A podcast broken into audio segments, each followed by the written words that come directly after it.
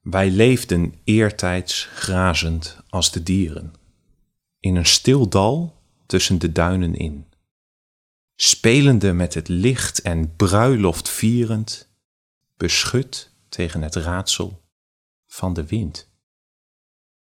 Maar wie van ons het ruisen der zeven namen, wilden haar zien, stegen een duin ten top, tuurden tot aan de kim en nieuwe namen vielen hen in. Sindsdien gaan zij rechtop.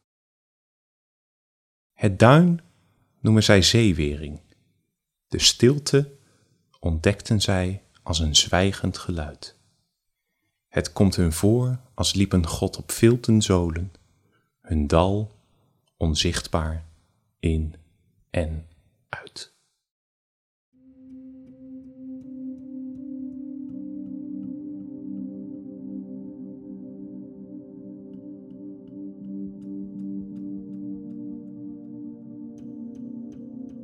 Voordat de wereld een vaste vorm kreeg, waren er twee goden: Tepeu, de schepper, en Gugumatz, de gevederde geest. Terwijl de wereld om hen heen nog donker was, glinsterden de prachtige blauwe en groene veren van deze twee goden. Gezamenlijk maakten Tepeu en Gugumatz de wereld. Alles wat in hun fantasie opkwam, ontstond onmiddellijk nadat ze het bedacht hadden. Ze dachten aan aarde en spontaan ontstond er land in de duisternis. Verder bedachten ze bergen, valleien, pijnbomen en water en lucht. Zo ontstond de hele wereld. TPU en Gugumatz besloten dat er wezens nodig waren om voor de hele schepping te zorgen en om hun naam als scheppers te prijzen. Daarom maakten ze herten, vogels, panters en slangen en al de andere dieren die tot vandaag de dag de aarde bevolken. Prijs ons nu, zeg onze namen, bevalen de scheppers. Maar de dieren konden alleen maar loeien, blaten, blaffen of sjilpen. Ze deden hun uiterste best om te spreken, maar het lukte hen niet. Ze kwetterden en krijsten uit volle borst totdat het geluid zo verdovend was dat Tepehu en Gukumats hen de opdracht gaven ermee op te houden. Teleurgesteld besloten de scheppers om betere wezens te maken. Deze schepsels zouden in staat moeten zijn om hun makers naar behoren te vereren. De eerste mensensoort werd gemaakt uit natte klei.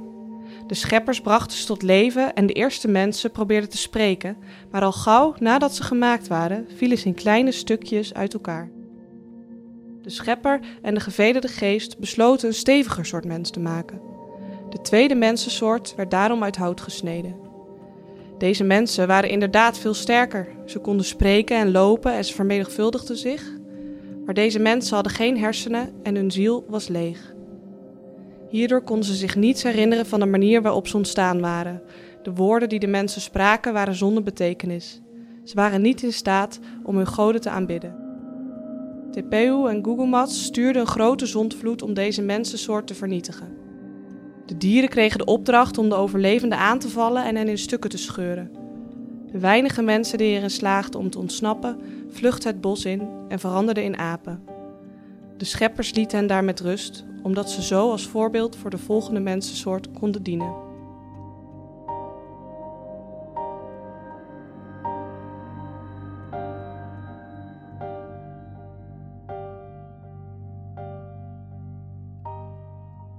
De schepper en de gevederde geest dachten lang na hoe ze de mensen zouden kunnen maken die ze eigenlijk wilden. Het leek alsof er geen passend materiaal was waaruit deze mensen gemaakt zouden kunnen worden. Uiteindelijk brachten enkele dieren de goden een voorraad mais, dat aan de andere kant van de aarde groeide.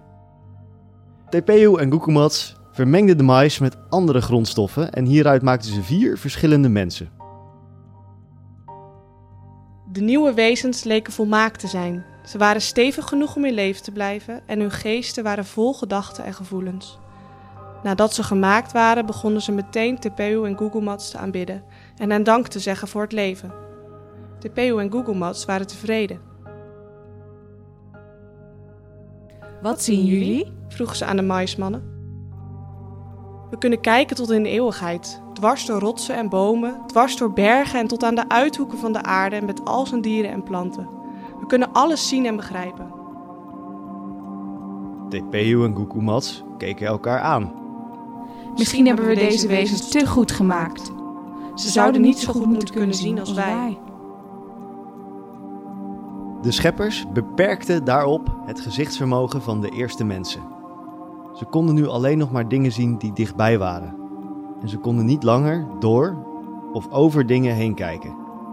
Hierdoor begrepen ze ook minder van de wereld om hen heen. Niettemin zongen de mannen nog steeds liederen om hun scheppers te aanbidden en ze vestigden zich in het nieuwe land. Tepeu en Gukumats maakten vier vrouwen om hen gezelschap te houden. Deze acht mannen en vrouwen waren de voorouders van het hele K'iche-volk, de Maya's, zoals dat tegenwoordig nog bestaat. Nog steeds is hun gezichtsvermogen en hun begrip van de wereld niet volledig.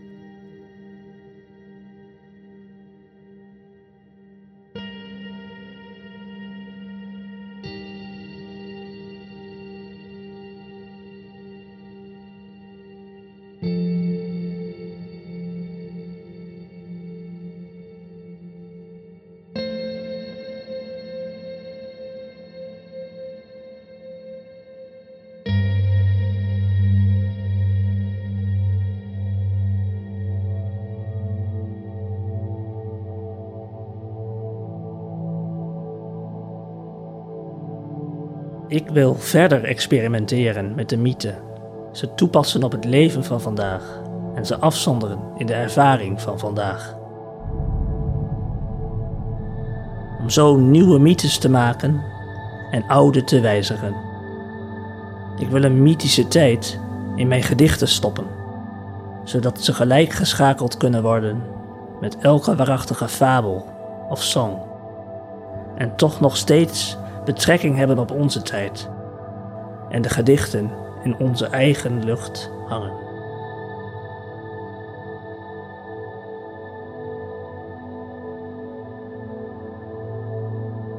Tepeu en Gukumats keken elkaar aan. Misschien hebben we deze wezens te goed gemaakt. Ze zouden niet zo goed moeten kunnen zien als wij.